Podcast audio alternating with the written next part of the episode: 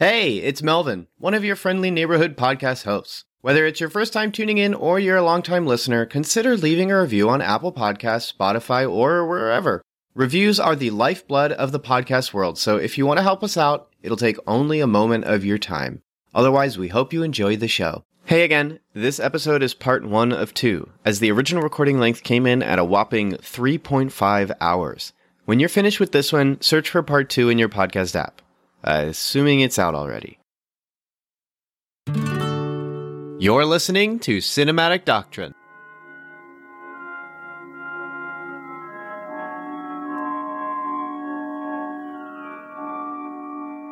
Hey, Patreon or normal listeners, normal. Are you normal? I don't know. Uh, I like our ab- abnormal normal. Patreon supporters. Hey, abnormal. if it's Halloween, abnormal's good. Hey, abnormal, weird, spooky listeners. Um, you just missed out on 33 minutes of talking about cool Christianity and kind of the. oh, I had a really, I had a really specific thought on cool Christianity that I totally blanked on sharing. Well, hey, how about this? Uh, this is a little teaser. if you support on Patreon, you get the full thing. Um, Three dollars a month. It's pretty exciting. You get to choose what movies we review on the podcast, such as this one, Hangman's Curse, was selected by our Patreon supporters. But Daniel has a layover thought, so let's get that little teaser in there. Here- What is it? Here's a specific issue I have with the concept of cool counterculture Christianity, which is particularly when it's marketed to young people and teenagers and like middle schoolers, which is you cannot turn Christianity into a cool thing that they like because what is cool is constantly changing, and especially as a young person, what you think is cool is constantly changing. Yes. And what you've done is you inadvertently connected their faith in God to a particular phase of their life. I used, to think, I used to Mm. be like that when I was a teenager. Yes. And where I realized this really great point is from all places uh, the animated television show King of the Hill, uh, where there is a great episode where Bobby joins a cool youth group where the youth pastor has dreadlocks and plays guitar. And it's a pretty good episode of the show. But at the end of the episode, Hank Hill takes Bobby to the, their garage and he opens up a box of all the things that I used to think were cool. He's got like a Tamagotchi in there, he's action figures. And in and this is in King of the Hill. He looks at Bobby says, I don't want God to end up in this box someday. Aw, cute. Which is- Whoa. Which is a really strong theological point wow. from Mr. Mike from Mr. Mike Judge. So wow, that's amazing. Isn't I want to see that episode now. That Yeah. is fantastic. There's going to be a, a 20 year reboot, and he's going to go to the box and he's going to find a propane tank in it, and he's going to freak out. it's like, no, Bobby. there, there he won't find a Bible, and that's how you know he was a good father. Mm. yeah, he was able to die to himself, carry his cross laced in propane. Um, yeah, that's the good stuff, guys. when you support on Patreon, you get that. Um, but I guess you get it now because you just press play anyway. Uh, but yeah, you, it's all the good stuff. You'll hear you'll hear all the other benefits uh, for supporting on Patreon throughout the episode. I have them laced uh, throughout. So, um, but you press play because you wanted to hear about Hangman's Curse, a movie you did not know existed, and I don't think anybody knows existed. And Amazon thinks I am the number one fan because it specifically told me I bought three copies when I went to the page to see how much it was. You bought three for. copies of this movie? I had to buy for me. It, it's not streaming anywhere. That's also why I want us to explain the movie. It almost. Uh, did you send a copy to both me and Melanie? Yeah. Okay. Yeah. Also, because it's kind of cute. Now you get this movie on your shelf to be a little memento. Um, although I don't know how long Dan's is going to last. Daniel, do you want to describe the condition that your copy came in? The one that is supposed to be new. This was new. Uh, when I purchased it, okay, p- pardon, it wasn't new. Although Melanie's was new and did not It come with was. the devotional, which is weird. oh, was it shrink wrapped? It was. Oh, yeah, wow. yours didn't. You said yours did not come with a devotional, but No, mine. no no devotional. Uh, what a spoiler for this, but I have a devotional that came with mine. We'll get into that at the end of the episode. Which is really crazy. Like when you mentioned that, I was like, oh, that's kind of funny. But after watching the movie, it was just like a very crazy thought to me. it's very. I'm just really curious Yes. what's in it. just a bunch of tips about spider care. Um. So yeah, stick around. Stick around the episode to hear that. But, um. But yours, Daniel, yours condition. It was. So I think it was listed as like new or lightly used. Oh my but God, yours like is not. so first off, on the box, there's stickers from four different stores that this was purchased at. Wow. So you have the original brand new. You new have to us. a, uh sticker from a secondhand store, a sticker from Thrift Books, a sticker from Savers, So People are watching this movie and then they're getting rid of it. yeah, I like to imagine that all these people bought watched it and were like, uh, time to donate it. Right. But, but that devotion, that devotion was good. I'm going to keep that. So they kept it. That's the thing. Like people, people, because I, I used to work at, I've worked at more than one place where people like donate or get rid of stuff. They will donate the movie, but they'll take all of the paper collectible things from the inside. They'll take Hmm. the advertisement, they'll take the booklets, they'll take like trading cards that come with I it. love getting that stuff. I actually keep it with my DVD. That's part of why I'm like, I use post it notes. I did not uh, write in my copy because I just want it preserved. I almost, my, my sister's an archivist. I almost want to send it to her so she can scan She it can- and like save it in a database.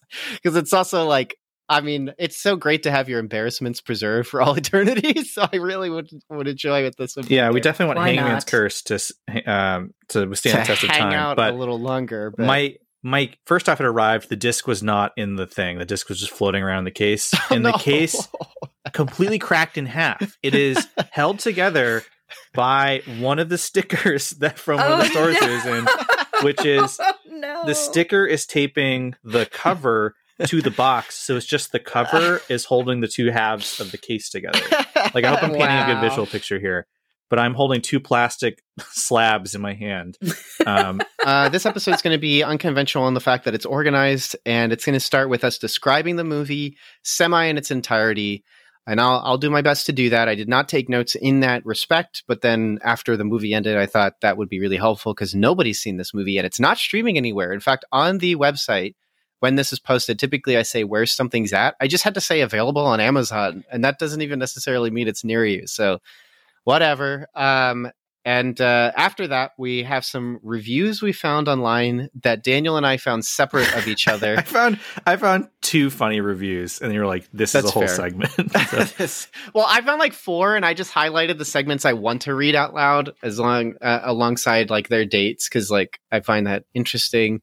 Then we'll end with the with a devotional, guys, but more or less a devotional about a devotional, a criticism of a devotional because this goes places. So, but without further ado, uh, Hangman's Curse is um. Well, I, without further ado, I completely forgot. We the Patreon section. We already introduced Melanie, our guest, but Melanie, this phantom Some voice. sharp-eared listeners may notice that there is There's a a phantom third voice voice. here. yes. Um, hi, Melanie. How are you? I'm doing really good. How are you? I'm good. How has your experience on the Cinematic Doctrine podcast been so far? You have 40 minutes to review, essentially. How how has it been? No, it's been it's been really good. I was uh I was a little nervous just because I've never done this before, but it's really relaxing and I'm just enjoying my time so far. That's that's actually really great to hear. oh, good. It's like, whew, okay, good. Hey there, it's your friendly neighborhood call to action. Just checking in on you. Hope you're doing all right. I'm just stopping by to say, you know, if you enjoy the show, you can always subscribe and write a review for Cinematic Doctrine. There's iTunes, Podchaser, basically anywhere you listen. You can give us a shout out with a thumbs up, five stars, gripping positivity. Or if you hate the show, you can say that too. Wait, what? What are you saying? Why are you saying Well, I'm not going to tell them what to do, Ted. They're free to do what they want. Our analytics say we got a lot of listeners in the US, and you know they love their freedoms. And you're also free to check out our Twitter. Very active there. We host polls, memes. There's also the Cinematic Doctrine Facebook group called Cinematic Doctrine Facebook Group. If you want to join, just answer the questions, read the rules, and tell them the podcast sent you. Also, you should check out our website. Some really cool stuff there. Editorials, written reviews for movies we haven't had time to cover. Always check out cinematicdoctrine.com when you get the chance. Oh, uh, Ted also told me I shouldn't forget to mention the Patreon. Something about you can support us or something. Wait, Ted, I thought this was like a hobby thing. You want me to to. expand cinematic doctrine. You know Right, this right, already. right. Yeah, I I forgot. I'm the one who put all this together. Yeah, Cinematic Doctrine has a Patreon. For as little as $3 a month, you can gain access to early uncut episodes of the podcast. Oh, and did I mention you get to tell us what to do? That's right. Each month you get to vote on a movie we discuss on the show. Anyways, I gotta run. So, I'll see you guys later.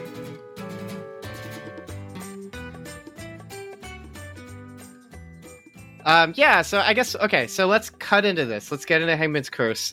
It is uh, based on a book by Frank Peretti, who has written a ton of very, very, very popular Christian culture books. Well, uh, they're they're they're Christian horror thriller books. Yes, yeah, and they're apparently like pretty nuts. Like I've, I think I remember hearing that like this present darkness has like some insane violence, not in like a bad way. That doesn't bother me. I like, quickly looked through his bibliography today, and I've actually read roughly half of all the books he's written. can you give some insight into the style, and then we can kind of So use that to pivot into this? Or? Yeah, there's two there's two main Christian horror authors. You'll hear mentioned Frank Peretti and Ted Dekker. Um, they actually co-wrote the book House, which uh, was the basis for the other movie that people could have voted on on the Patreon. Ted Dekker is definitely the more fantasy tinted author. He wrote like the Circle series. Uh, Frank Peretti is definitely the more Stephen Kingy of the two of them, where all of he often gets labeled the Christian Stephen King two very important things to note about him is one is that he is a former credentialed minister with the Assemblies of God, DEG, which is Pentecostal denomination, and that very much shows through most of his theology. Uh, this present darkness specifically is about spiritual warfare, and it is very much uh, in line with sort of more charismatic Pentecostal beliefs, particularly in its uh, uh, proponents of dominion theology, where the idea that different areas and locations specifically can have like spirits and stuff on them, which is something that I have heard just taught as a thing that some people believe. And um, I will say that I th- it doesn't necessarily bother me. I, I'm not someone who adheres to AAG theology, uh, but in the context of horror novels, it actually I don't find it particularly problematic because those that type the entire genre lends itself to more, I would say, to be nice, like theatrical kind of spirituality. yeah, it's like the where, black phone. Uh, I did not see Black Phone yet. So Well, it's but- just a haunted object, basically. Oh, like that's basically what the. I mean, am- amongst also being kind of a light slasher, but like yeah. that kind of concept is inherently interesting. That's something I really, really like. Is So, haunted objects. It's Um, the other thing is Frank Peretti very strongly believes in the concepts of there is a world of evil and there's a world of good, and these things are kind of at war with each other. And that a Kate, part of why I think he's caught on with evangelical audiences so much is that that dichotomy is very popular in broad evangelical circles, where people tend to see the world in a very black and white view, which again works fine for horror novels. And I will mention right now that I think his book, The Visitation, which also is adapted into a film by the director of House. So I'm actually curious to check that out. The main character is played by the guy who is in Archive 81, who's like the guy who runs the company that the kid works for. oh, okay. Yes, yes, yes. The Visitation is a great novel, and it specifically actually kind of pokes fun at some Pentecostally things. Um, but it it is about a guy who's like a jaded former Pentecostal pastor who's working in a small town, and a mysterious miracle worker shows up and starts uh, cultivating a following. And it is a book about how chasing signs and wonders can lead you down dark paths. It actually makes some, I think, very great points about some of the dangers of hyper charismaticism. Uh, so Frank Peretti is an author that I am, I would say, go so far as to say I'm a fan of his writing. He also has written multiple series of children's books and stars in multiple videos aimed at Yes. children, as he mentioned in special features here. Mhm. Uh, so I was cautiously optimistic about this particular film based on my um, familiarity with his writing. So Yeah, so I guess that's a good setup for the beginning of the movie, which borderline has a Blade Runner opening in the sense that it just sort of tells you like the background Oh, of, okay. of our heroes. Right. this movie's It's just similar like- to Blade Runner. That's something I expected to hear.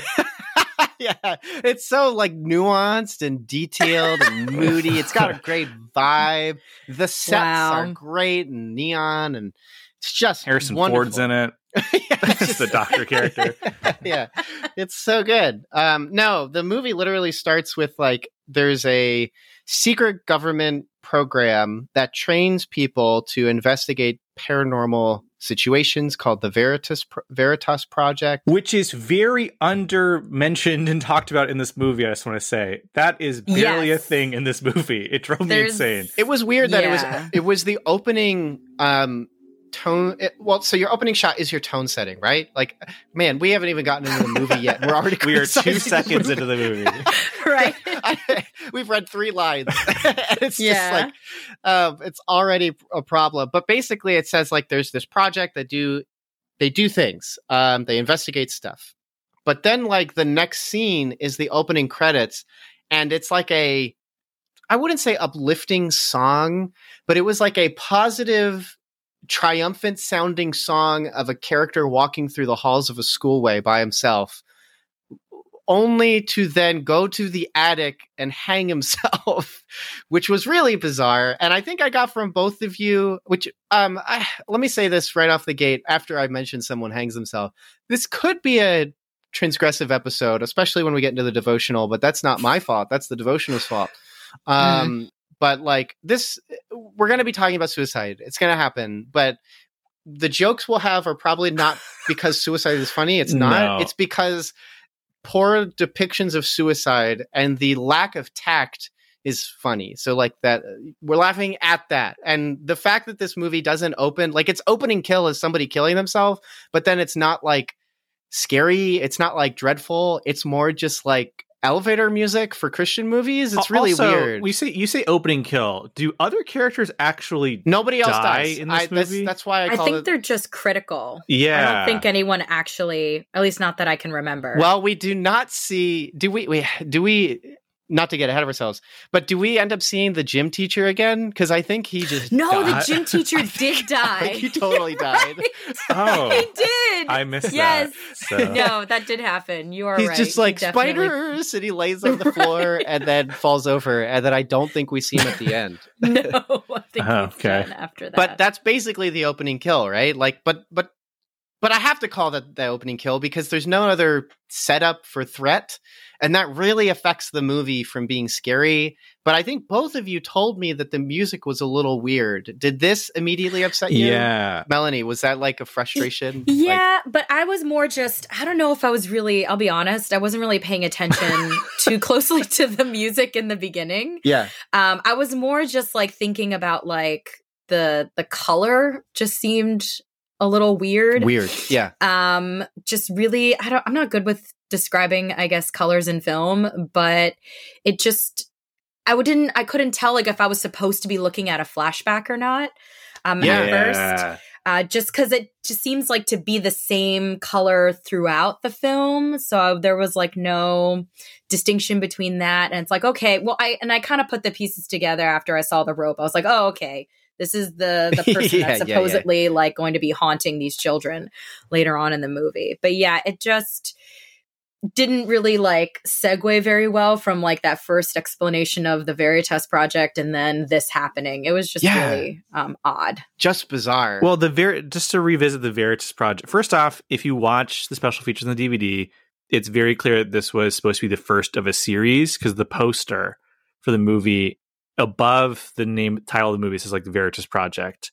So I think they're hoping Wait, to uh, adapt. okay. what does your cover look like? Because my cover doesn't say anything about Veritas Project. So um, I'm saying like in the special features of the, Oh, yes, yes, of yes, the yes, DVD, yes. you see a That's right. poster Oh, for okay. it, and which a it's they talk about the series. He only wrote two books in this series, I don't know if that's why they never adapted further stories.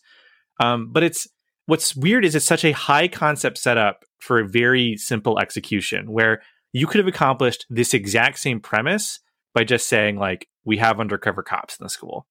Yeah, like, there is yes. no reason for them to be paranormal investigators. yeah, it's extremely like over like it's it's one of the weird things about the movie and there's a particular scene later that actually made me realize like oh they made one particular like huge mistake here but yeah for me the music one. they Well, made one uh, okay, particular it- huge uh, mistake. you'll uh, you'll know what I mean when we get to it but um yeah the music was like mixed too loud like there were multiple scenes of dialogue and I was like messing with my TV settings okay so it wasn't just my TV then if you're saying it also had it I, but I noticed it was a little loud too. It was like an MTV show where they kind of Mm. like keep the lyrics in for the song that they got because the lyrics tell you about the scene. uh, Yeah. uh, very Vampire Diaries. yeah, like like yeah, like in most CW shows. Uh, Yeah. you know, I was Um, wrong. Um, yeah, Right. But so good. yeah, so like it, it's particularly distracting because like the big rock song, the first thing I noticed it, it's like an audio adrenaline song. It's like a Christian rock band. So not only is the music too loud, but it's like kind of an ill-fitting song because it's not like a cool song. Like I got a lot of nostalgia for audio adrenaline. They got some good tracks, but like Yeah. it just doesn't fit teen horror film, which is the vibe they're going for. So yeah, Yeah. like it was distracting, and I'm already having trouble focusing because it's boring, and so now I can't hear what anyone's saying. so it's just really losing me. But yeah. that effectively sets up that the tone is going to be a little confusing and that it's not quite going to be as interesting as as as you think it'll be as a teen horror Christian movie. Anyways, um movie now cuts to a football scene. Uh some kids are playing football. One of them seems to be a little out of it. I, be- I guess it's the quarterback. I don't watch football, so guys, sorry. I don't know what anybody's doing. All I know is that the entirety of the stands are full. And as, Right. as we pan across Mel- the Melvin, stands- Melvin, Melvin, well, Melvin, I don't watch Melvin, football. I think it's the quarterback because he's the one making the calls, right? Oh, you saying that- quarterback or cornerback? what am I? What do you think I'm saying? I thought you said quarterback, and I was like, and in my head, I'm like, even if you don't watch football, you should. Never mind. So continue, Melvin. I'm sorry. Wait, is it quarter or corner? there's two separate positions. I'm saying quarterback. Quarter. this is going nowhere. Please continue. continue. I think I'm just being. Dude. I watched a bit of baseball when I was a kid. That was about it. It was the year that the Phillies won, and then I watched the next year, and the Phillies were losing. I said, "Okay, never mind. I'm not doing this anymore." Wow, fair weather fan over here. yeah. But anyway, somebody's playing. So they're on the playing football. field. Football is happening. The first Football is taking place. they kicked the ball. Something about Right. pigskin, I don't know. I just watched the movie, but they the first laugh though that this movie got out of me, and it was a it was like a guffaw. I know it's gonna be. I know what it's gonna be. it pans across the stands, and then there's just a section of emos. all Yes. wearing- Yes! I lost it. I loved that so much. I I thought up. it was so great. And she's got like this big black sun hat on. Yeah, she's got a look. It's, and my first thought is Like, I hate why sunlight. why are they out there? It's Why gonna did be they really attend? hot. Why did they Dude, even why did go? They attend? yeah, Well, no, they they Ugh. went because I guess they wanted to see if like their protector was gonna do something. yeah, Yeah. As we're talking about it, it's clicking. I'm like, okay, maybe, but still, like, you don't know that. Right. So the first thing you think is, I was in high school and I didn't even go to the football games, and I'm not even emo. So like, why are they here? Yeah, It Yeah. was so funny. yeah, because he just he starts freaking out. You just think he's afraid of goth kids. 'Cause he's just- You may not know this, but the easiest way you can show your support for Cinematic Doctrine is to rate and review the podcast on iTunes, Spotify, or wherever you listen. So press pause and share your thoughts. We'd love to hear what you have to say. And then press play again so you can hear the rest of the show. And then the first, I think, crime of the film that then continues throughout the film is that they do this crazy contrast glow whenever the paranormal stuff is happening. And you can't really see what's happening other than I suspect it's scary. But I will confess, this is technically the first horror movie I ever watched. My sister got it when I was a kid and watched it, and I watched it with her, and it was the first jump scare to ever get me scared. So that's Hangman's Curse got it, I guess. Um, and for some reason, as a kid, I think these visuals did freak me out, but in my mind, I remembered them not having the weird contrast. So I Wait, you watched just- this as a kid? yeah. Oh, I didn't know that. but I didn't Oh. watch it because my parents put it on. I they I just watched it because my sister got it. I don't actually know the story of how my sister got it. Again, me messing up all this research and I failed doing my um, primary source investigation. That's it. I did not realize that. So wait, you like? Did you have fond memories of this movie or something? Or I just remember it being kind of scary. I didn't know what fan fiction was, but when I would write in my notebooks of a story about a kid in a school investigating something, I guess I was writing a fan fiction of Hangman's Curse. this is the Got deep lore. This is what you come here for the Cinematic Doctrine podcast. Paranorman last year, I told you I talked to ghosts because I was lonely. This year, I tell you Hangman's Curse was my first fan fiction. Oh Um. But yes, Hangman's Curse freaked me out as a kid, but I was also like, I don't know, 2003. I was seven years old. So, like, I guess that makes sense being scary because I've never watched something scary before. And the, the mention that there could be ghosts makes me go, that's creepy. I don't know what a ghost is. So, okay. like- Ghost where? Yeah. And it's like not, it's just spiders. Like, oh, Right. spoilers, but Spoiler. But yeah, it's Spoilers for just- Hangman's Curse. Just for people to know. Yeah, but like all that to say is as an adult, the effect is very frustrating. And I Yes. in one of the special features, you actually see the kid who plays the ghost and they put makeup on him and it looked kind of cool. And I was like, hey, that would have been neat. But you would not even know that this kid's wearing makeup because they just do like the Grave Encounters ghost more face thing with high contrast and a bloom effect, so you can't see it. But anyways, this kid's Right. freaking out and he falls over and he starts going, "Abel Frye, Abel Frye." And so begins the movie. The goth kids get up. That's their cue to leave. Um, then we cut to a drug bust. Daniel, do you remember this scene at I all? was so confused by okay, the tell scene. me, First, tell me what the scene was. first, I wasn't clear if these are like the same characters that I just saw. Yes. Like they- it's like Right. some, They're some of the same goth kids or Yeah. emo kids. They seem more gothy than emo to me, but We we just got introduced to some emo kids, and now we're introduced to some more emo kids. That one of them is dancing, but it's music from the movie. Yes. So is it in his head? I so when they walked the door, I paused the movie and had to walk away for a second. Like I just, I, cou- I just couldn't handle it. There, it's, there are three specific. There are three moments where I had to pause the movie. The first was the, them in the football stands. Second was when them walking into like an empty warehouse. Which is this the school? Like I wasn't sure where this was located because I was like, Right. why does the school have just a giant abandoned building attached to it? I guess Yes. you know. Yeah, I thought they had infiltrated the school already. Yeah, I thought I was like, same is this thing. them undercover? Oh no, it's something else.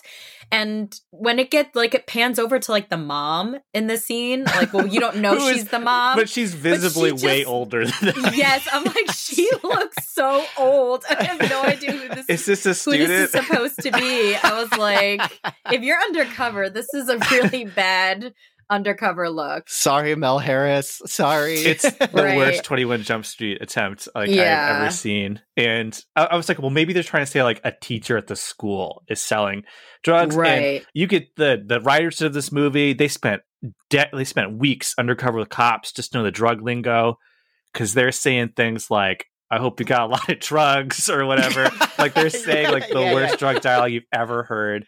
It's Yeah. very after school specially. Like most of this movie Yes. felt like an after school special. That's what a Um, lot Yeah. of people on IMDb said. Yeah, very Which after is- school Yeah. special. not That's a good, Not a that's good a good description. a 2003 like supposedly like real movie so there's Yes. a there's like a the goth kids are there kind of and then there's a guy buying what he thinks are drugs and then a guy with an upside down cross on his forehead walks in the room with the two goth emo kids and then like it turns out this is a big drug bust and it's an extremely confusing scene um partially because none of this is important because this is a setup to introduce this family and i am sort of like they, they do the bust and they all take off their costumes because yeah it turns out that's not a student or a teacher that is the mom of this family i think the guy with the upside down cross is the dad of the family Yes, it is. um, the year this movie came out, that actor also appeared in the Ben Affleck Daredevil movie, playing battling Yes. Jack Murdock.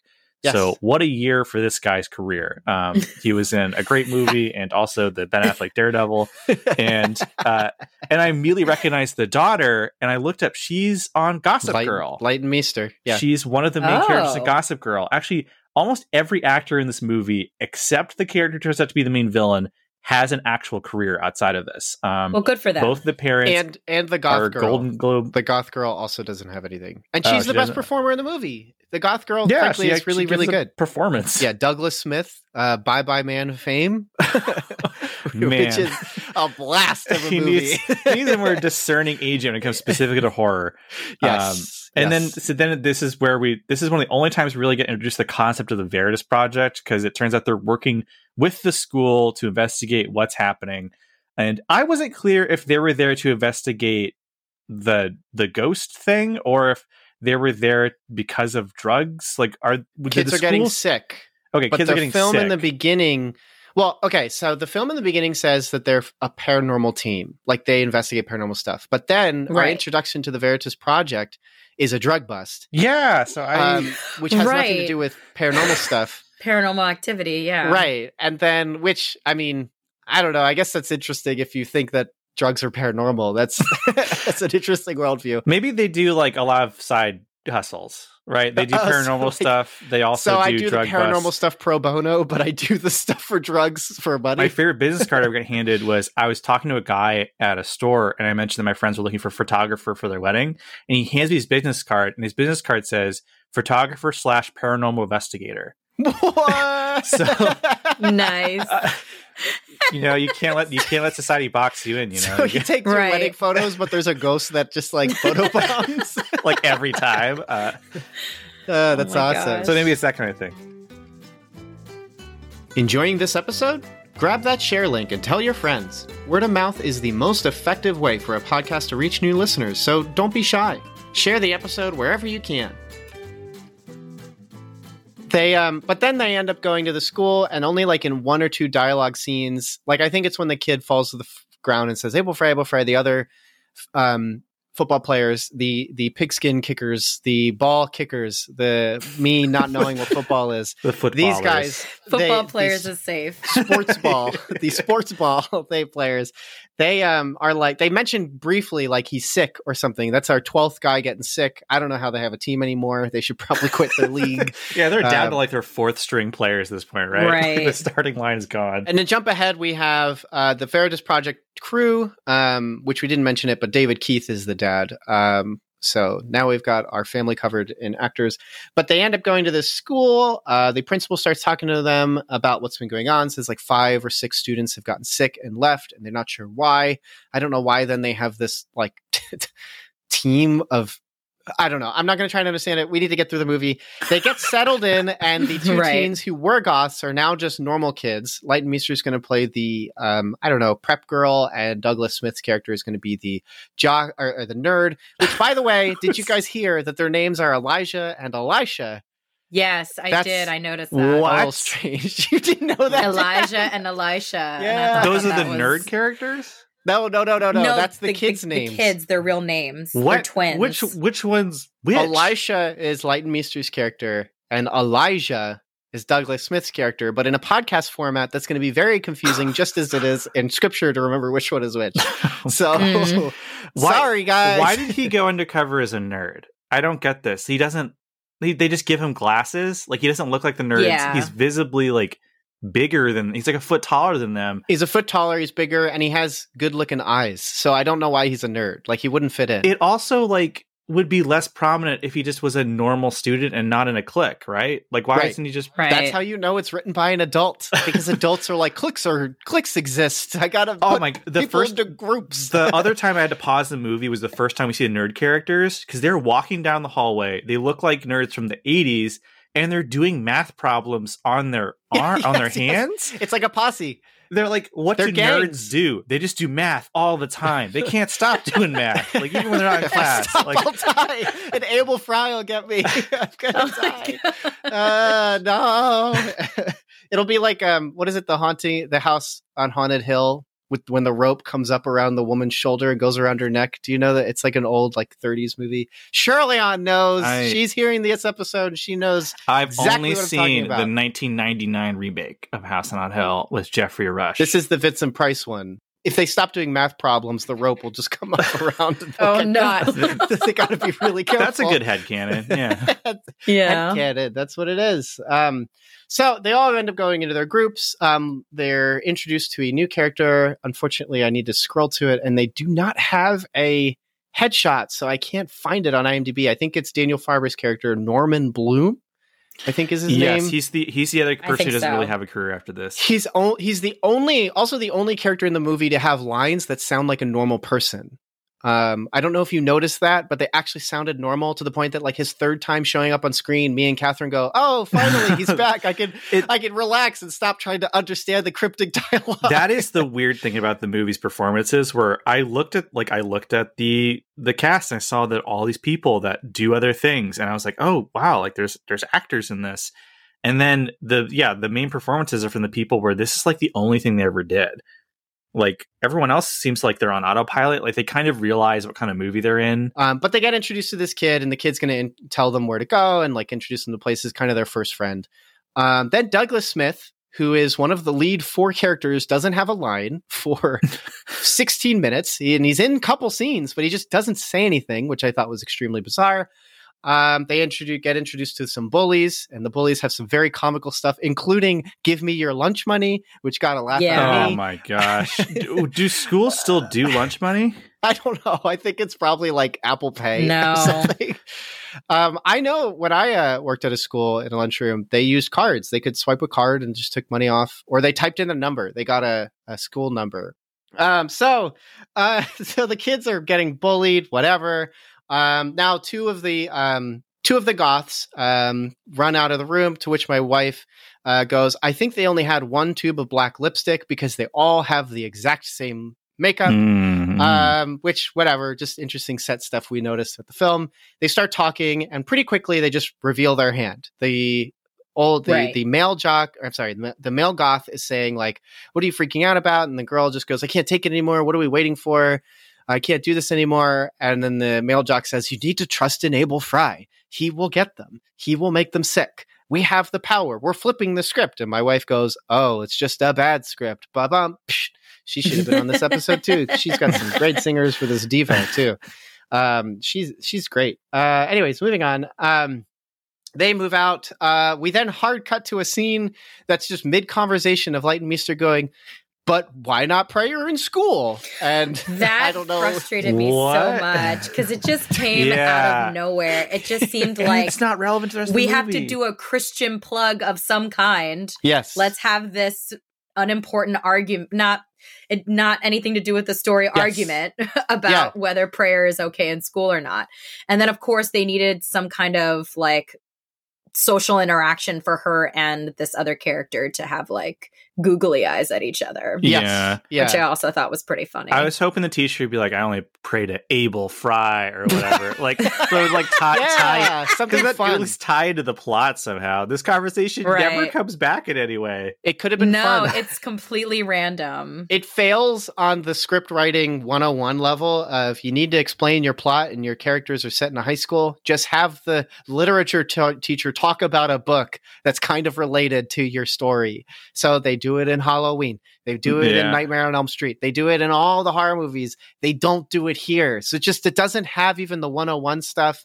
Even like a good horror movie i'm sorry a bad horror movie if it has interesting kills kind of fun paranormal stuff then it's fun. But we don't have anything like that. Ooh, they should have had. uh They should have had the biology teacher talking about like venom or something, Yeah, why not? right? Oh, but I bet I could pray the venom out. No, you can't. It's got it bit Because you. God's It's too God, late. no real, you know. yeah, oh my something stupid. gosh. But like that kind of thing just isn't happening. But then they do the really frustrating thing where it's sort of like you could hear somebody in a youth group cheering because then the bell rings and the teacher can't say his frankly reasonable response. Um, but then like a kid in the classroom, obviously we want to take the advice of a teenage boy who says, "Yeah, but if you think uh, the uh, the law exists, then you have a comprehension of judicial law. So therefore, you and it's just like, shut up, move on. This isn't about the movie. We need to get out of here. Nothing scary has happened in 30 minutes. I need something scary to happen. It's a horror movie. Right. And so we keep on going. I think at this point we've visited the trailer, which is where they live, which is kind of the only other excuse for like, oh, because they're like the Veritas project, they move around. But I would have assumed they'd have enough money to like, we'll buy you a house to like stay in or rent or rent you a house, whatever. They're in a trailer. Because they're also doing all their lab experiments in the trailer. Yeah, it's really Which I bizarre. also thought was like really bizarre. I'm like, isn't like all your stuff gonna be like contaminated? Because Drive You're just- one time and like everything has been destroyed. everything is just yeah. And then one character takes out a Tamagotchi and says, All the stuff that's scary happens at night. We need to put this thing in the wall. Uh, which actually means I missed a scene. Uh, Leighton Meester's character is now being introduced to the girls. The girls say, Have you, they just, they do the exposition dump with some riveting acting from one of the friends where the character just explains yes. That Abel Frye used to go to the school. Um, he was It's my bullied. favorite scene, I think, out of the whole movie. It ha- it definitely has basically a punchline, uh, which I'll make clear in a second. But like she explains that Abel Frye used to go to school, was bullied, may or may not have killed somebody else, which that doesn't get brought up anymore. That's like I think I think one other scene somebody brings it up, but it's essentially the equivalent of the I have breast cancer from the room. it's very bizarre. Well, it's it's not just bizarre because it doesn't come up, but it, it's like an important bit of the lore. Like usually in a store in a movie like this, one of the things that I always love is hearing the legend, like hearing Yeah. the urban the legend is fun. right. Um, and that doesn't really happen in this movie. And no. it's partially why I had trouble even following like what I'm even supposed to be invested in because they the things they con- uh, consistently choose to focus on are so odd. Like it Yes. it just I don't know. It's like I don't think they realize they're making like a ghost story horror film or I never I did not read these because these were these were children's books from Frank Peretti, so I never read them. So I don't know if the issue is with the source material or with the decisions made by the people making the film. But like they don't they seem to not want to make a scary movie. Right. Hey there, listener. Want to influence the podcast? Head on over to patreon.com forward slash cinematic doctrine and support the show for $3 a month. In doing so, you'll be able to vote on a movie poll that picks a film we discuss each month. So jump on over there and have your voice heard. Despite this, they're totally fine with depictions of hanging and suicide because then the character goes, See, I drew a picture, and it's just a picture of Frye hanging. And it's just okay. it was my favorite part. it's so funny. I was It's like just like, why do you have that with you? it's really just to bizarre. show people. That's a practice story because you got the visual aid, so they're ready to Right. tell it to drop that. Yeah. If in case you didn't know what suicide looked like, let me show you what suicide looks like. Oh, So Several years before 13 Reasons Why. Several years. Hangman's Curse is killing yeah. it If here. you want to know the modern, know the source. You know, know the inspiration. then the um the she mentions that they died in the the the abandoned wing, the forbidden wing. Uh, The it's like Harry wing. Potter or something. Yeah. And um, the girls just Leighton Meester's like, let's go to the Forbidden Wing. What? I don't why, get why? this school at all. And No. I know it's, Why- it's very bizarre. Anyways, they go to the Forbidden Wing. She breaks in. She goes. The, she goes in far. They're like, "What? Where are you going? How will we know if you're injured?" And she's just like, "You'll know." And it's like, "What? But if you just get grabbed and gagged, no, no, they won't." like, anyways, it's not that kind of movie. She gets jump scared by a mask that's just there, but then like later on, it's not actually a person. It really was just like a scare, a scarecrow. I don't know. Um, they go to there the are trailer. very few like scares of any kind in this movie, and the handful that you have are so bad. Yes, they're Uh, very bad. Um, they end up going to the trailer. The kids say, "We want to go to the school because we want to." We've we've heard, and this is the first time as an audience we hear this. But they say the rumor is that when the kids are doing their performances at night, um, I just remembered what they're performing and how tasteless it is. Anyways, we'll get there. It, it made me and my wife yeah. freak out. We were just like, "This is ridiculous," but when the kids are performing, they end up hearing something at night. It's almost like maybe the echo of their performance. Regardless, the kids want to go in in spy suits when they could just go in normal clothing because a performance is being practiced. So it'd be fine. you would just be like, oh, it's an extracurricular thing. So they go in spy coots, spy suits uh, in cahoots, and they end up putting the um, little Tamagotchi recorder device in the wall. Whatever, they end up leaving.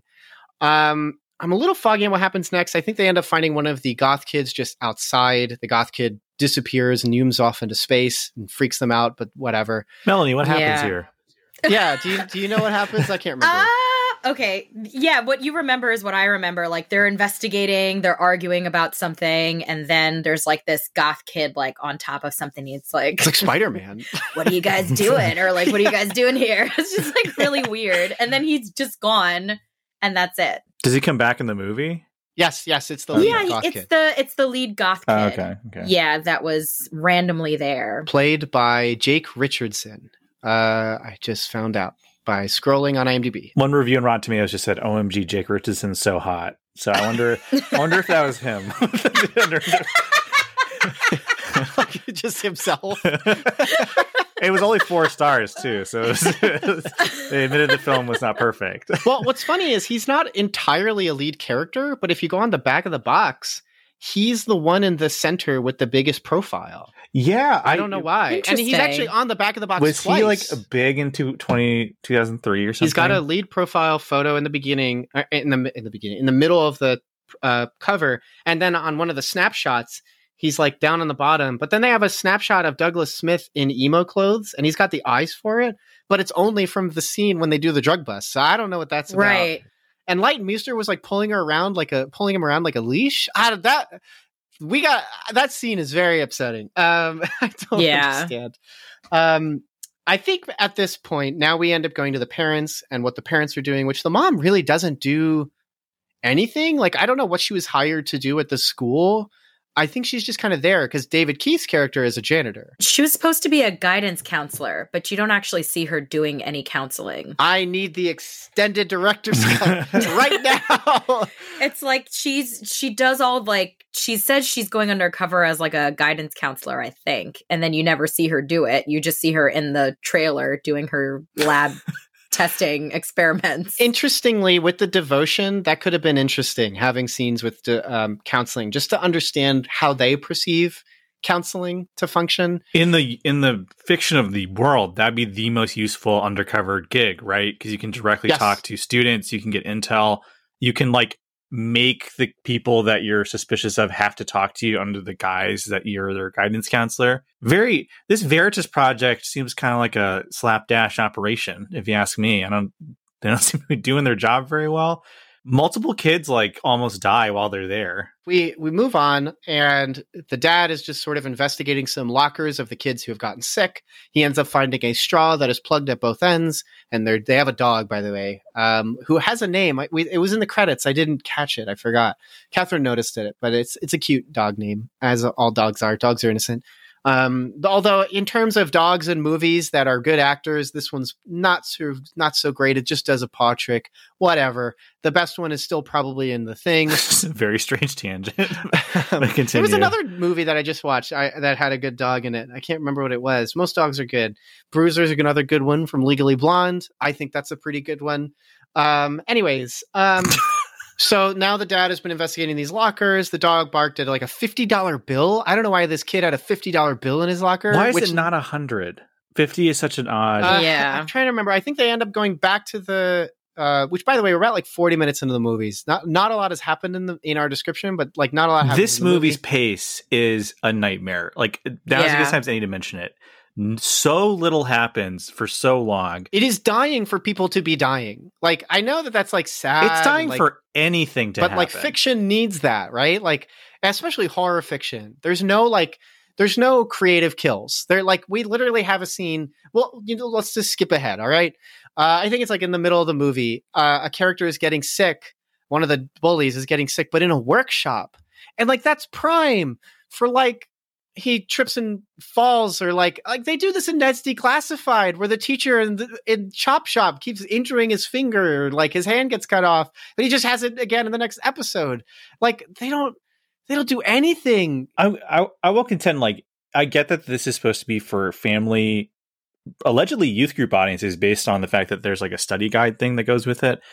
And you don't you don't have to do like a movie where people constantly get killed in like final destination-y kind of ways right. However, haunted school is a very easy like setting to do consistent like spooks and scares and that sort of thing. part of what makes prom Yeah. night so fun is that it's just an empty school where you can hear the disco of the dance going on and even though you're so you're close enough to hear that there's people that can save you the the maze that is school is so convoluted and frightening and and big that if a killer's coming after you it's terrifying and like you can kind of Right. do that with a ghost story in hangman's curse because it's so populated but you're like the only person who can see this ghost so that like is freaky Well, given that it's like a weird, I don't know if this is supposed to be a private school or not, but like you could do a lot with that. But also, like, eh, I I shudder to think of what I'm inviting by talking about this. But like, if you want to go with a more after school angle, because later, um, the girl from Gossip Girl, she starts having kind of like a romance with one of the football players.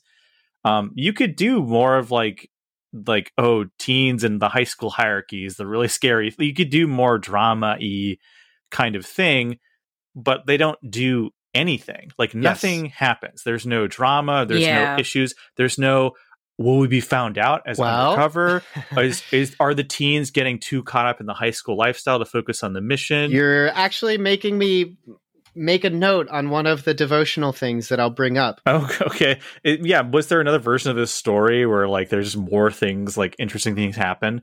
Um, it, while like the specter in the background is pulling strings and forcing them to confront difficult situations.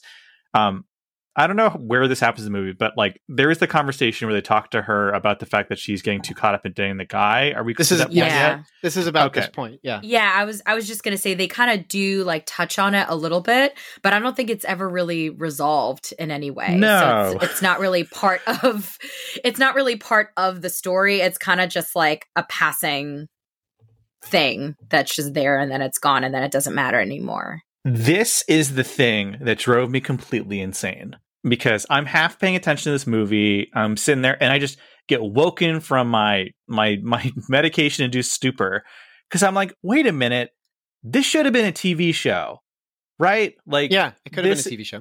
this is a traveling family of Christian paranormal investigators who have to consistently go undercover in different situations and lead double lives. And they can pull the Scooby Doo where it ends up just being a greedy capitalist every And- time or something. it's just- Like, yeah, it's just it's an angry bully with a not? bunch of spiders. Spoilers. Yeah, and there you go. and or whatever, you know, and the kids talk about like we've never had we don't have friends, we don't have a life. And I'm like, oh my gosh, this is interesting. This is an interesting bit of drama. This is a difficult family dynamic.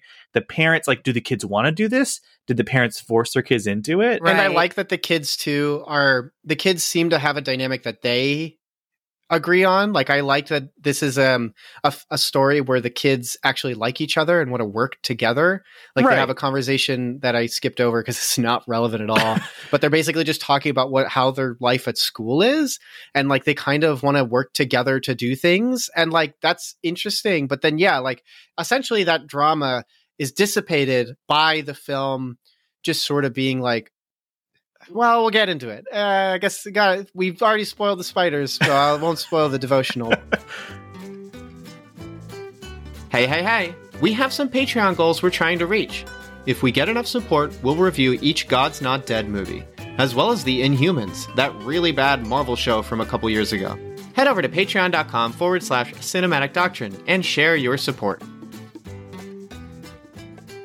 This yeah, this would be like like I feel like like the Conjuring films actually had a good balance where you get a lot of the Warrens family drama, but yeah. you also get the ghost stories. yeah. I get that they don't have a ton of material to work with as far as like he only wrote two books, but the interesting aspect of this movie is not a bunch of kids I don't care about keep getting sick. It's wait, what's Project Veritas? Why is Yes, his family yes. involved? What is Yes. this stuff? How does his family work? Why are their teenage why do their teenage kids look like they're old people? But like how do they feel about this? Like why yeah. what like obviously like the brother and sister are best friends because they're their only friends. Do they have friends outside of this? It's hinted at the end. The ending makes no sense with that context because it's like, well, what Yeah. happens now? But like, uh, yeah, Oh, like, yes. they Yeah, they you're drop this like nugget of a very interesting like issue, this tension there, and then it's never talked about ever again. And Yeah. it's so strange, and it's it it blew my mind, and then it just moves on, and I went back to being kind of half awake. So, um, Yeah. what happens next? Yeah. What does happen next? That's a good question. I was about to try and give it like a weird like mixture of your names, and realize I'd just be Melvin or Melanie. So anyway, Right. Mel, what happens next? Mel. Uh, um, so okay, so the the the jock ends up um, getting sick. The the bully jock, um, the one that Leighton Meester is dating or wants to date or is interested in, is starting to become less of a bully and kind of nicer. Although he is a little passive. At one point, Leighton Meester ends up running back into Norman, and Norman um, is trying to get some, or no, Light is trying to get some coke, but it can't work. Mm, Uh, Norman ends up helping her out by giving her a dollar. Um, she gets actually she doesn't get coke. Um, she ends up seeing uh, Crystal. That's her name. The goth girl is crying, so you can just assume she probably was getting bullied again. And she very Leighton Meester very aggressively is like, "Oh, are you okay? Take my coat. Take it." And she actually Take kind it. of pushes her into the locker. yeah. I don't know. Like so forceful. this is where being a director, it's important to look at your dailies and go, Mm-mm, that's not good. like she just bullied her into taking a sweater. Um, so Crystal ends up using the sweater, um, reaches into the pocket to take a dollar out, which I guess she gave her the sweater. She literally says you can keep it. So I guess that includes whatever's in the pockets. I guess. Um, so she uses the dollar bill to get a Coke, whatever. Plot moves on. Um, and in that sense, like that, I let me say this: I like that scene because it sets up something that you didn't know it was setting up, what you think the scene is is just the resolution of her emotions kind of stabilizing and actually being comforted by the fact that someone was nice to her with the jacket and the added bonus of a dollar. So in that way, like even bad movies have good scenes. Cool. Let's move on to more bad stuff. Um, this is when we introduce what the play is that they are performing. Melanie, do you remember what the play is? It was like I don't remember the name of the play either. I just remember seeing don't a bunch of people either. like dressed in like black clothing, like running around and on the stage. It's like something titled "The Curse of the Hanging Man." I was And like, this is is this Sept- like yeah, Dan. Yeah, Dan. oh, jeez, I didn't realize. Oh my gosh. at first I thought they were like telling the folklore of like what happened at their school. And I'm like, this is grossly inappropriate. and I was like, and it's only 10 like it's only 10 years later like this happened 10 years ago that was the other thing I noticed. It it it didn't seem like a lot of time had passed. And I didn't know because I'm not like a huge horror film like type of person. So I'm not sure how long folklore like the distance between like yeah, like when it's like this happened this long ago and like how common it might be. Yeah, I'm trying to think like it'd be like if um like if someone died. in the- columbine had like a play 10 years later Yeah, I I wasn't gonna vote Columbine, but yeah, I was. It'd be like if ten years after that they had a play about I don't know a school shooting. Like I'm trying to the think of- bullets that make us that's the Yeah. title. It's right something really bad. it's bad just like it's it was no matter what the context It'd be like if they did bowling for Columbine at at Columbine.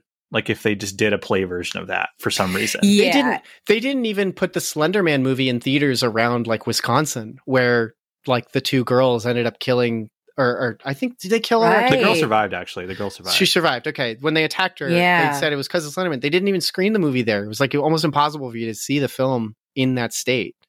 So, like, what the heck, Frank Peretti? Like, And- I know I, I, again, I haven't read the books. I don't know if that's in there, but like, um, it'd be one thing too if like it was used in a utilitarian way, though. Like the play informed the audience about something. Like if we learned something about the curse, or if we got some very important information out of it, but like I, like, I didn't, it didn't even click for me. That's what the play was even about. I thought it was odd they're all dressed in black. Like I thought that was a weird thing for this particular school. you weren't confused why a noose was on stage? well, like I just thought, like I thought there was a play that utilized a noose, and it just happened to be because I'm trying to remember there was some other movie I watched that, like, there was a play with a noose that someone hung themselves on, but they still went through with the play later or something. Like, so I just thought they were doing a play that happened to have a noose in it, and that, that they happened to have a similarish play ten years ago, and that's where the student got the noose. I didn't realize like it was something that was so close to this. Well, and again, this is the problem with the mythology of the movie because, like, you could by setting this by making it more than ten years ago, uh, which this affects like the reveal at the end, but by making it more than ten years ago, you can have your abandoned wing be like the old school and like the school Yeah. we're in is like the extensions and so the old school you know it's being debilitated nobody goes there it's also more interesting to explore like a creepy old school like right. You find the old props and like the dusty old. Yeah. You know. It was already creepy enough that like the school looks old. Like schools now in movies and shows are much more modern. Even the school I worked at Yeah. like, is is old, but was pretty modern. But like this one has like it's like tile for walls, so it's like it's really like this is old. They had they had grout very between the tiles on the wall, so it's like it's just weird. Um, but in this scene, uh, where they are performing uh, a rehearsal, for some reason the whole school is in the It's, rehearsal. it's it, the, the the the theater group also gets a pep rally. just watching like nobody has to go to class. yeah, I don't know what that was about. Yeah, oh, all for this school. it's a cool school where they all skip class to go watch plays. Right. All of the emos go to the football games, Instead of just leaving. and all of the football players go to the plays. Yeah, Well, it's very it's a very Right. supportive school. You don't get that from the one bully who's bullying everyone apparently, but takes Right. everyone's lunch but money. everyone else is very supportive of each other's hobbies. You know. yeah. let's uh, keep moving on because in this scene, a pivotal moment happens in which the goth kids are sitting in one area. I think it's Douglas Smith, the nerd, ends up sitting next to the goth kids, and then the goth kids comically all stand up and move over and just Man, sit somewhere not else. even cool enough for the outcast kids. Right. Even though my wife goes, wait a minute, and points. That one kid was a nerd. Now he's a goth. Oh, And I? Oh yeah, one of the I noticed extras- that. Yeah. Yes, Ah. he'd like gone to the other side because I Yeah. guess he wanted protection or something. There's, I want to know that plot. he wanted line. Abel Frye to protect him too. There's your movie. Yeah, what? What's There his you go. story? he was a nerd who read like The Crow and played like weird fantasy games. It turns out they have a lot Somebody of actually died in that overlapping like Yeah. interests. Like talk about Frank Frazetta paintings and, and listening to The Cure, which he found on the Crow soundtrack. Oh, it's so great. Um, which, by the way, there's that other painting they end up seeing uh, earlier where they're walking throughout the school and, and it's in the middle of the night and they have a flashlight and they do a fake jump scare where a demon's on the wall, but it's actually just this painting. And Leighton Meester characters goes like, "This is what I think Crystal feels like all the time," and it's like a school. It's a school hung painting of demons eating a person, and it's not graphic, but I don't think a school would hang that up. Yeah, what department No. is that? Yeah, There's a lot of things that wouldn't actually happen in a school. That it's just a lot of it is pretty ridiculous. And I was going to make that one comment about the the play is just like I don't even know if that would be approved at a school. yeah. yeah. for a lot of reasons, like too many to count. But it's just yeah, a lot of it is definitely not what an actual school would be like. I mean, even Sidney Prescott was freaking out on stage in college on Scream 2. So I don't know how we're going to have this happened in a high school. also like it's a school that's allowing a like the the weird thing is the paranormal investigators are invited by the school with a lead I guess the full knowledge of multiple people working there because that's that one like cop security guard that like knows Yes. what they're doing.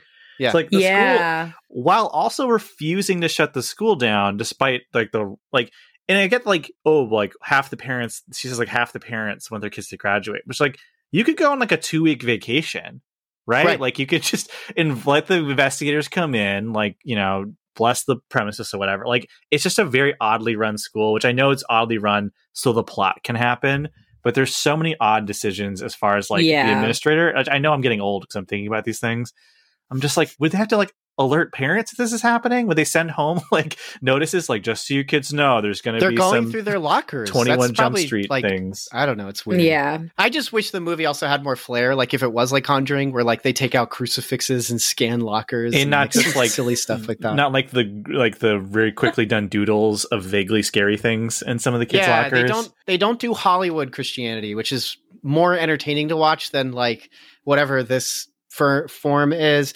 But in this scene during the play, um, our character Crystal, she ends up starting to have like a panic attack, and then oh no, it turns out she's getting the visions, and the bloom effect turns on, and the contrast, and she looks on the stage, and there's Abel Frye hanging from the noose that is also on the stage for some reason. I mean, do like. I, I don't know. Does this family still live in the town? Where's like the She does. saying they, like they talk to her, right? I know. So like, yeah, they do. Yeah. What's going on? So she starts fa- falling to the floor. She has a good performance, um, and freaking out. And then I guess this is when they decide, all right, we're shutting down the school. We're going to collect everybody into the auditorium where the play is taking place. Hey, don't forget, there's a lot of fun content missing from this episode because you're not listening on Patreon. Head over to patreon.com forward slash cinematic doctrine and support for $3 a month to gain access to uncut episodes with upwards of 40 minutes of bonus content each. You'll thank me later. During this scene, for some reason, Douglas Smith is walking around, sneaking around the um, the the stage, and he starts hearing somebody mumbling, and it's Jake Richardson, the the elder goth, and he is standing on the stage. The curtains are down, and he finds out that he's not just on the stage; he's standing where the noose is. The first thought Catherine and I said was, "Why would they build an operable noose?" On stage of a school, Yeah, it's, It's a real noose. right? It's completely bad. ridiculous. And Douglas Smith takes the hard route and tries to climb up the gallows instead of just going to the stairs um, to try and say, "Don't do it, he's don't o- do he's overcome with emotion. He's not thinking straight. He's like, "You have so much to live for," and the guy says, "Abel Frye, if I, I, he won't. He took my girlfriend. He didn't go for the one I wanted to. I want to talk to him. If I can go to him, implying kill himself, Yeah, then maybe I can speak with him." And Douglas Smith is like, "The spirit. You're not listening to the right spirit. The right spirit." It's very bizarre. Yeah, Yes. I like these framing his issue as like he needs to talk to management, like and smooth over this like Yeah. clear issue of, of communication about what he wants. Did you guys also notice his face had like all these little yes, drawings yeah, on it. He when did, like um, yes, when did he do that? I was like, I don't know. right? It's like- Quickly after she freaked came out, up with this like, "All right." plan very quickly. like there was almost no processing. He's like, "Oh, this is what I'm gonna do," and he just like instantly goes Time- into time to put on my like time to uh, use a noose Right. paint on my face. He's like, I saw Right. David Keith with the upside down cross on his head, and I thought that was really cool. I right before Yeah. he pointed a shotgun at a child. for a brief, se- yeah, one handed too. Uh, for a brief crazy. second, I thought they were doing a thing where like once you become possessed, you start manifesting like symbols on your body or something. For like brief second, then I, then I realized that that's not a lore that was established earlier, or maybe Right. it is. I don't know. I know all the cool stuff that could have been there, like neat set stuff, but but for some reason the curtains then are lifted. yes. I don't know who I did thought it. this was a dream sequence. I swear. I was like, oh no, he's hallucinating. so bizarre. It's not. It's an MTV music video that makes suicide look cool. Yeah. It's so Oh my stupid. gosh! It's really terrible. So It's just like a cut version of Last Resort by Papa Roach. You know? like so No. yeah the curtains rise and everyone in the crowd stands up and catherine and i couldn't figure out if they were saying do a backflip or like like the equivalent of like seeing someone standing on a building Yeah. Why do they? St- I thought they think it was part of the play. it, it's it is literally when we criticize Halloween ends as like why is Haddonfield just not responding to the fact that they caused a man to commit suicide? After this scene takes place, nothing happens, and I'm going to describe it to you. Where he's on the stage, he's got the noose around his neck, he hasn't jumped off. Everyone in the crowd, the entire school body, maybe not the t- parents or, or and teachers, I don't know, but everyone seems to be singing "Do It." And then the entire Veritas project runs up as if to be like Tommy was so going, Are you okay, Denny? And just like tries to help this kid off of the noose. It's really, really bizarre. that was my question. but all while this is happening, a new metal song is playing, and it just does these jump cuts and fades, and it's like a Star Wars transition scene. It's so weird. I was gonna say, where are the teachers? Where was the faculty? I- We're the during real guidance whole counselors. Because because as a teacher like i am not allowed to leave my students for any reason so like Yes. even if i have to go to the bathroom i have to ask one of the the aides that we have in the hallway or just maybe another teacher that might be on a break and just like hey can you watch them for 30 seconds so it's just like the fact that there's no We're- yeah. faculty but all the students Yes. are in there Yes. makes absolutely no sense. And even if the faculty were in there and maybe we just didn't notice them, they're just standing there. Like nobody rushes to do Yeah, anything what the where a child is literally about to jump. Yeah.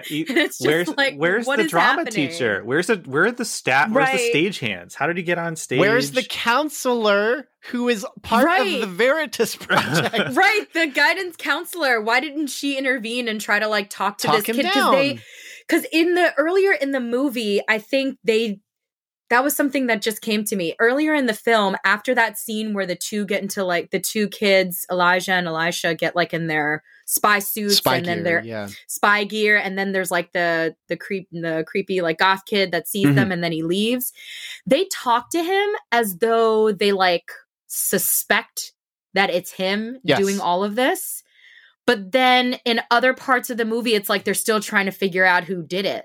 And I'm just like, didn't you guys suspect him? Are And you why not didn't you tell your investigating more of this? Why didn't Yeah. you tell your parents? She could have been the guidance counselor, like trying to talk to him and, you know, question him and figure out like what might be going on. And just none of that happened. So I feel like that It's too, it's like they couldn't decide like how they wanted that to work out. Yeah, maybe it's a maybe it's a hippie new age school where they don't believe in teachers. You know, Yeah. Just let the kids run free. It's where maybe goes to an arrest. just let them make their own choices. Clearly, it's working out so far, but um, right. Yeah, Yeah. I, I that didn't even click for me. Like there's there's no there's not a lot of the only adult intervention we get is the scenes in the principal's office where that's like the only time we see the security guards. I don't know if he just lives in there.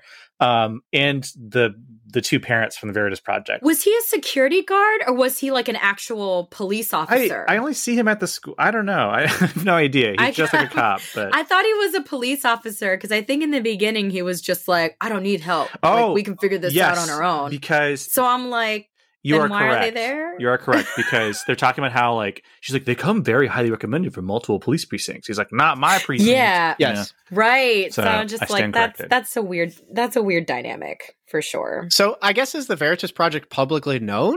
Like Can They I seem apply to to, work be, there? like, every- yeah. I thought they were like a secret project. They're secret, but they're known by every cop, military agent, teacher and principal in the country. and if there's one thing I know about cops is they love Telegram and talking about things all of the time. So I'm pretty sure this Veritas project has been completely one- disbanded. well, one Oh my one gosh. one principal at a PTA meeting is going to spill the beans, and it's just going to be everywhere. Right. yeah.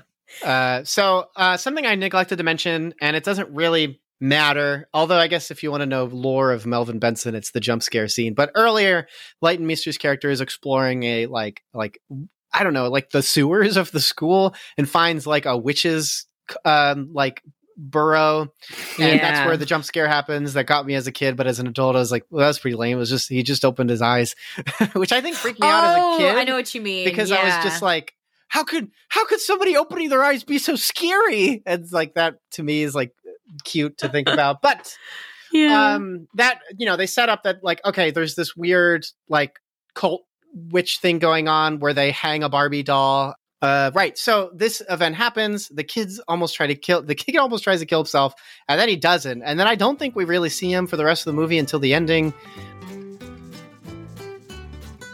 Want to keep up with various Cinematic Doctrine news? Check out our Twitter at Cinedoctrine. That's C I N E Doctrine. Link in the show notes. Oh, we haven't even mentioned Frank Peretti's character. yeah, Frank Peretti is a character in this movie. Like I thought he would just be like a Stephen King cameo, but He's just a character. was he the guy that was like really quirky Yes. yes, and like coming up with all the s- s- Theories and he's the guy that solves the entire problem of the movie too. Well, I Right. think he had extra Oh. information because he wrote the story, guys. I don't think that's Mm. fair. You think Okay. Frank Peretti is playing Frank Peretti, who's moonlighting as a doctor? yeah. right. he could moonlight worse, so I don't know. It's okay. It's like Mm. but he uh yeah it's really bizarre and i mentioned this previously uh before the recording but he acts very much like stephen king acts in creep show he's very lunk-headed nunk-headed um and it's it it doesn't quite work for the movie because you're really desperate to be to be scary you want the movie to be scary and it's just not Oh, I had a complete opposite reaction where he's so like his performance does not match anything else in the movie so much that I just immediately pay attention every time he's on screen because he's acting. His acting is very very bad, but it's like the only interesting distinct thing happening. right, because it's a character. Like it itself is a character. But like yeah i was just so like frustrated that the movie wasn't scary that then not that i was expecting it to be but like i want something right? I want a pulse. I want some blood. And it just doesn't have anything. And this was just like the worst.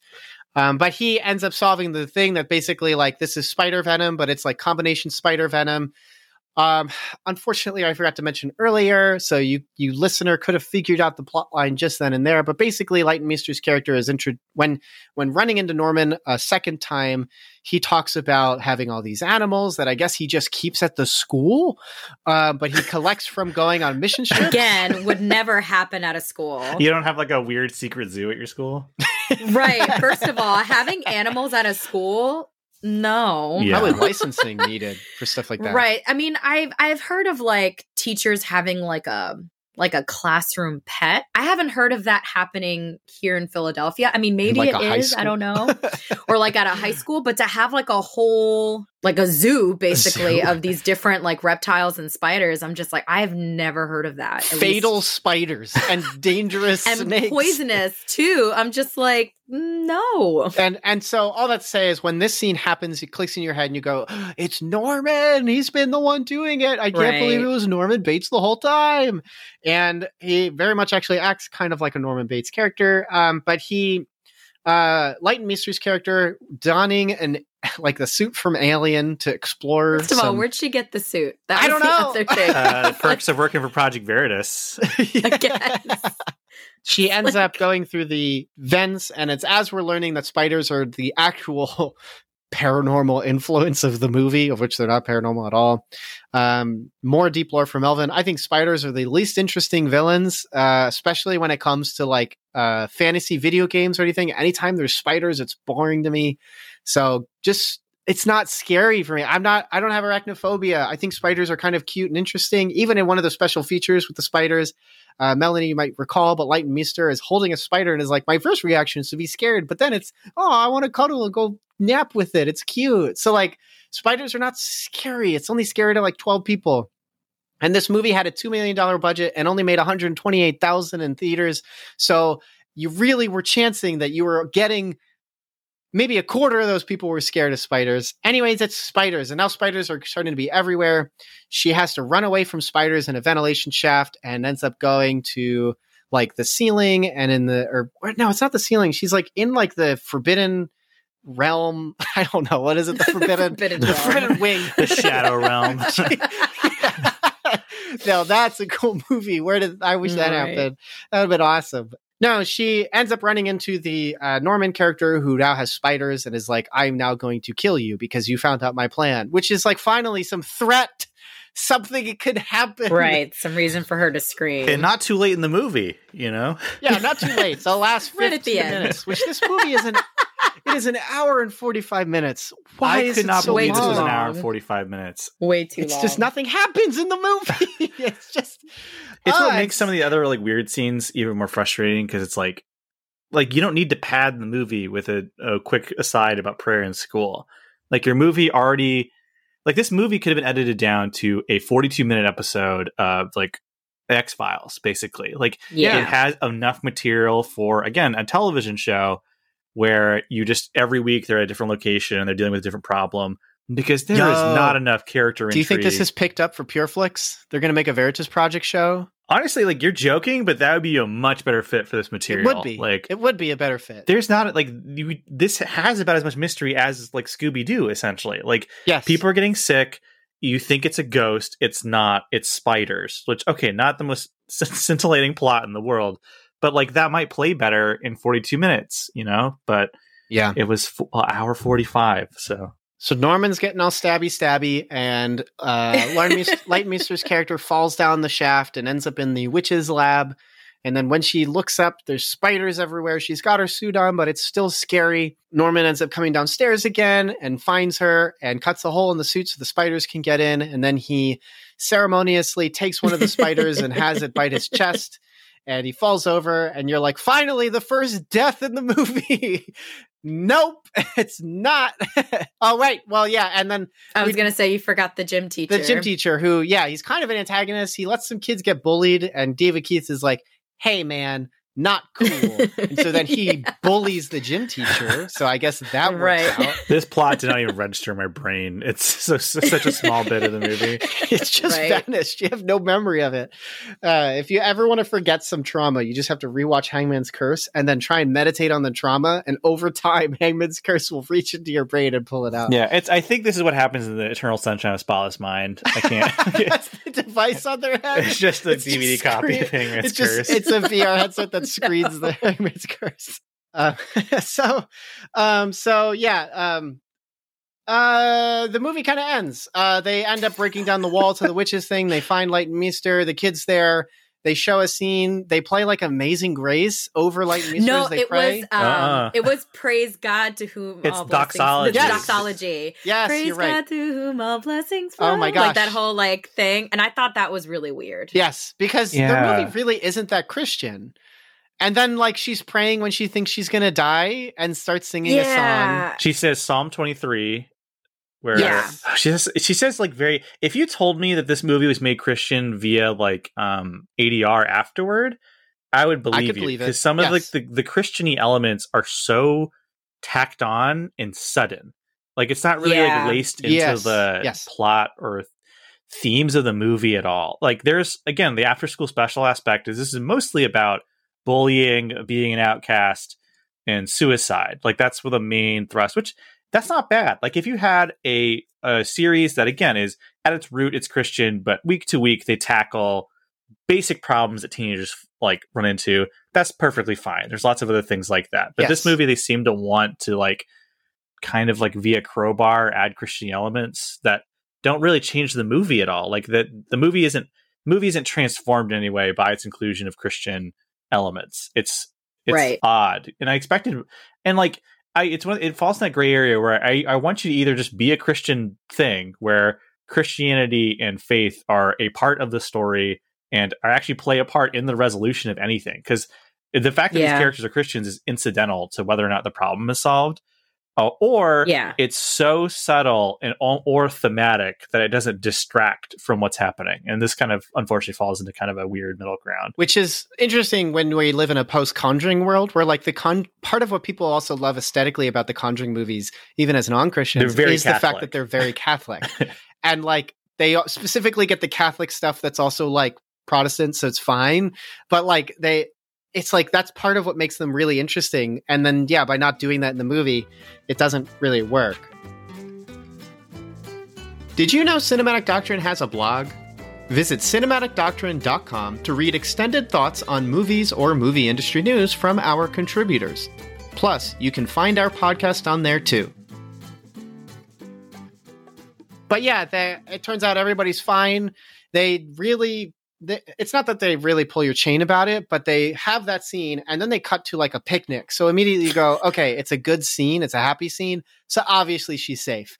But they really wait a while to show that she's just in her a cast. Yeah. Yeah, like Right. they didn't do like a scene where like they're at home and maybe like the music there's no music and it's kind of rainy out. So like all the aesthetics tell you it's something Yeah. dreary. Or a hospital, right? Where they're waiting to find out what happens and she just gets wheeled out in a wheelchair. Right. Right. Yeah. They just are at a picnic and everyone's cool. And like uh the goth kids are not wearing goth clothing anymore. Which actually upset me. that upset me as well. Which means that they love Jesus now. I was upset because it was just like they first of all they weren't the villains of the story. I mean, Yes. yes, they were like sad and they just wanted relief from all the bullying. And yes, they put their, you know, they put their hopes in a in a ghost, which is very disturbed.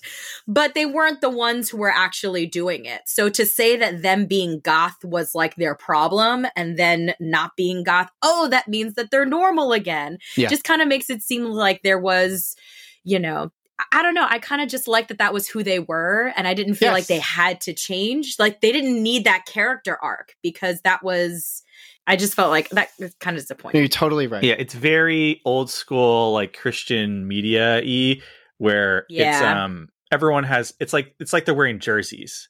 Like they're wearing Yes. the, the team colors for the bad guys, and the visual Right. signifier is now that they dress quote unquote more appropriately. Yeah, It's- clearance Old Navy. I, yeah, it's, just- it's the whole really the whole thing with the goth this movie and i was waiting for this point to talk about it is like it's definitely especially again in ag pentecostal circles um where like i've i've been told that like people shouldn't even wear darker colors like in general. Like you don't wear black nail uh, uh paint. You don't like dress in black at all. Like even if it's not goth just black clothing because it like looks too dark you know?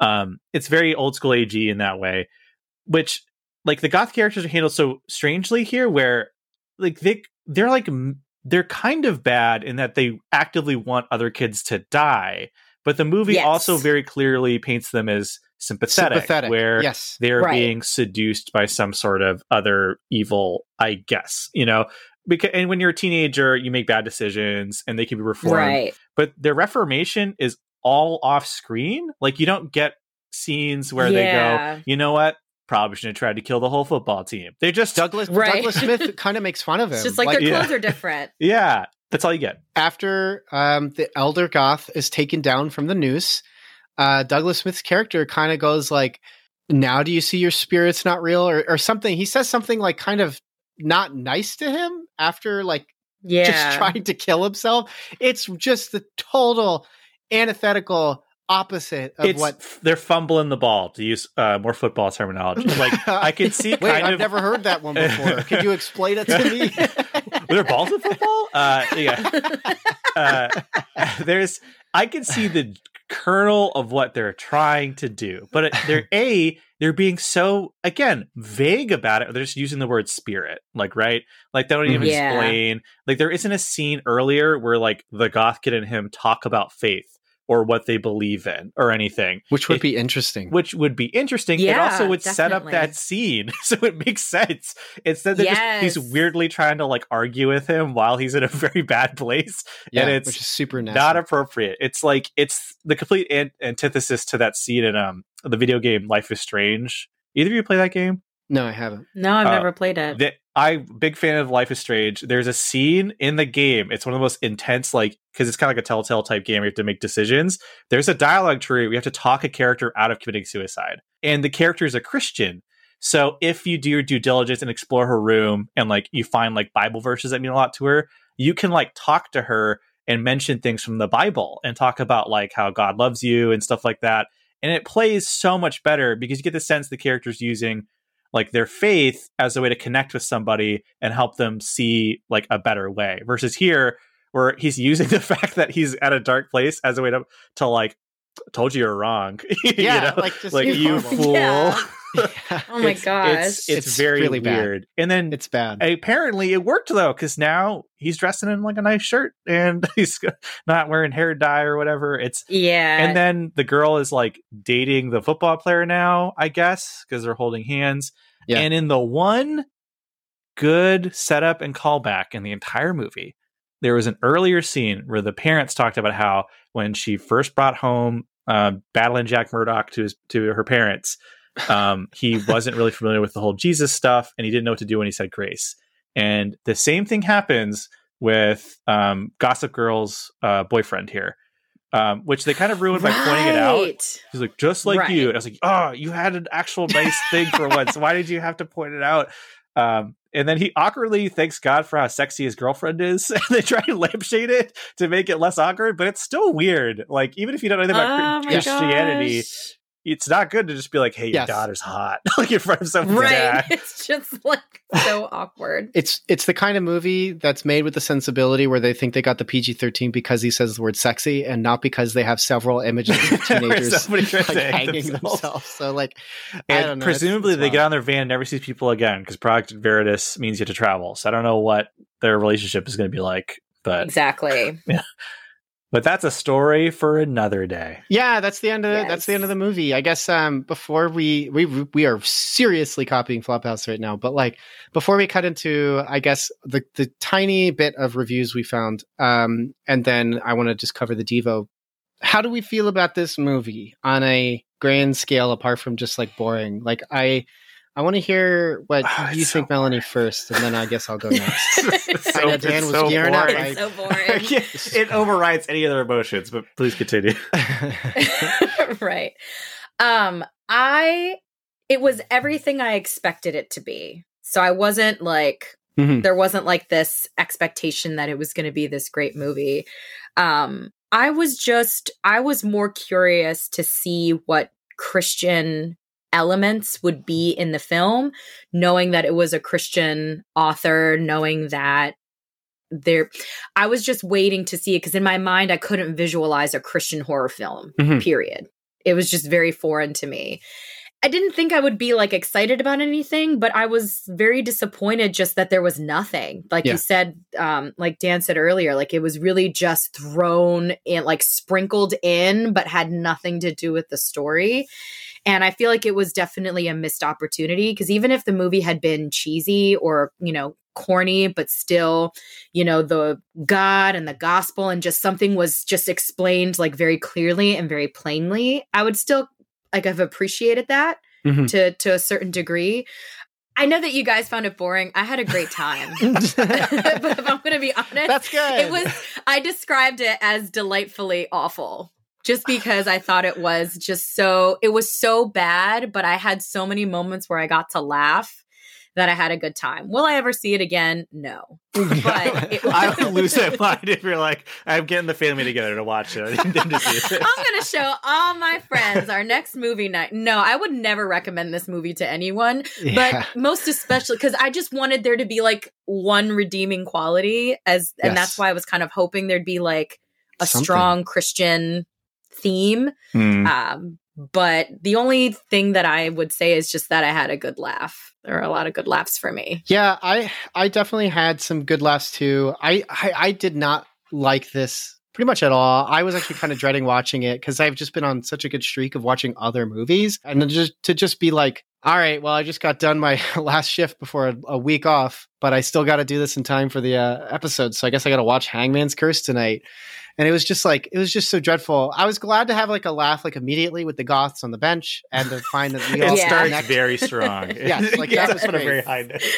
that was very appreciated. Um, but it was just so like just just bland and stale and like but I'm watching a horror movie. I want to be scared or suspense or thrill or awe. And and so to just watch this and like not get anything fun. Um I'm even going through like old best of the worst from Red Letter Media and like it's just fun to watch them like watch a bad movie, but then there's a good kill. So there's cool practical effects. And so they're like, yeah, this is fun. Like, yeah, but it's like the rest of the movie sucks, but at least there was this and this. And like, I can't even say that about this. Where like, okay, I get the memory of like the kind of the first horror quote unquote movie I've ever seen.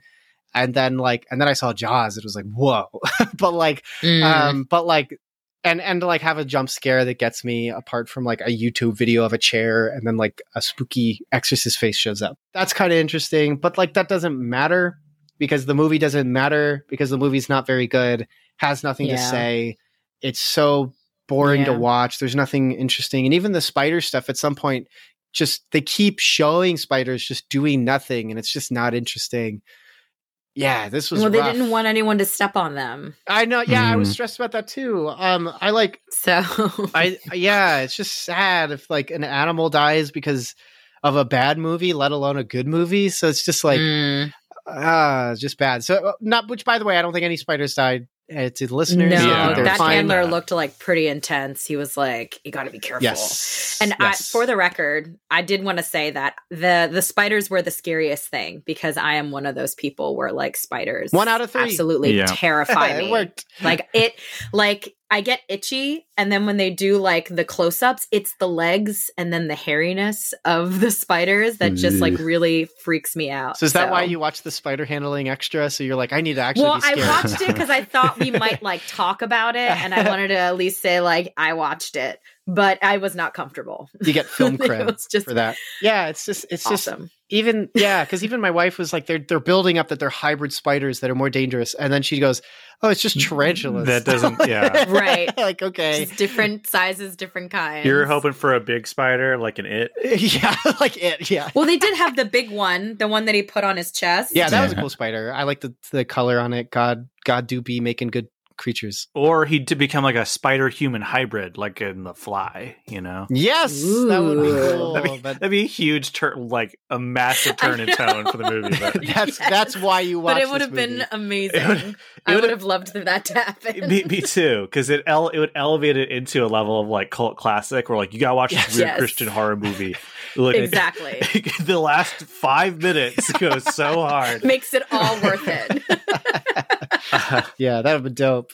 But how do you feel dan? My feelings like we didn't really talk about this much because there's so much stuff to talk about for whatever reason uh but like visually and like production wise this feels like a lower budget like tv show. Like it i felt like i was watching like an episode of like buffy the vampire slayer without any of the production values. Like it to evoke the best of the worst thing it reminds me of when they're watching a movie and they just they show them just sitting there waiting for something to happen because characters are just walking through the endless hallways yes. uh, because of budget restrictions. And that's what this is. Like there's there's so many like there's so much blandness on screen where the audio is kind of off. Sometimes characters talking and it sounds too echoey because Yes. they're not i don't know if it's they how they're mic'd but they're just in these big empty rooms without anything in them there were scenes where it was just quieter than the other scenes and i like grab my remote and i'm already at 90 out of 100 i'm like what do you want me to do movie i can't i can't do anymore and that's that's Right. budget stuff. Like I'm, I, I get that they're not working. They're two million dollars is not a lot of money for uh, like what's supposed to be a full like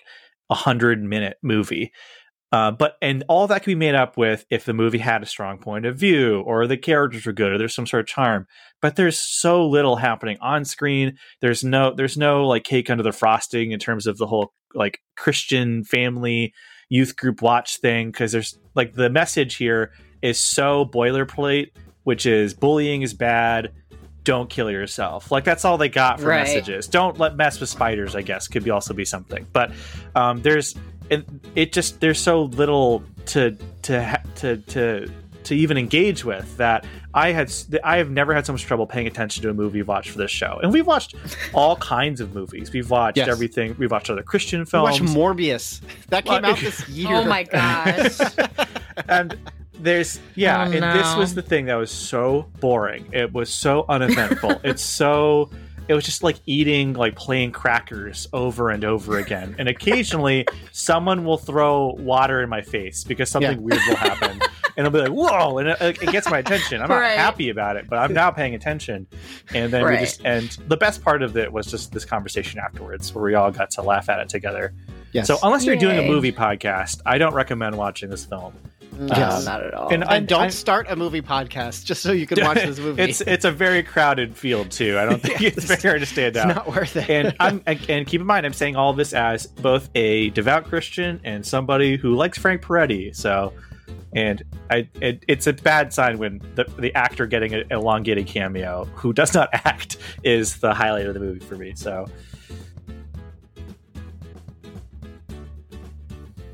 Hey again, this episode is part one of two, as the original recording length came in at a whopping 3.5 hours. Search for part two in your podcast app, assuming it's out already.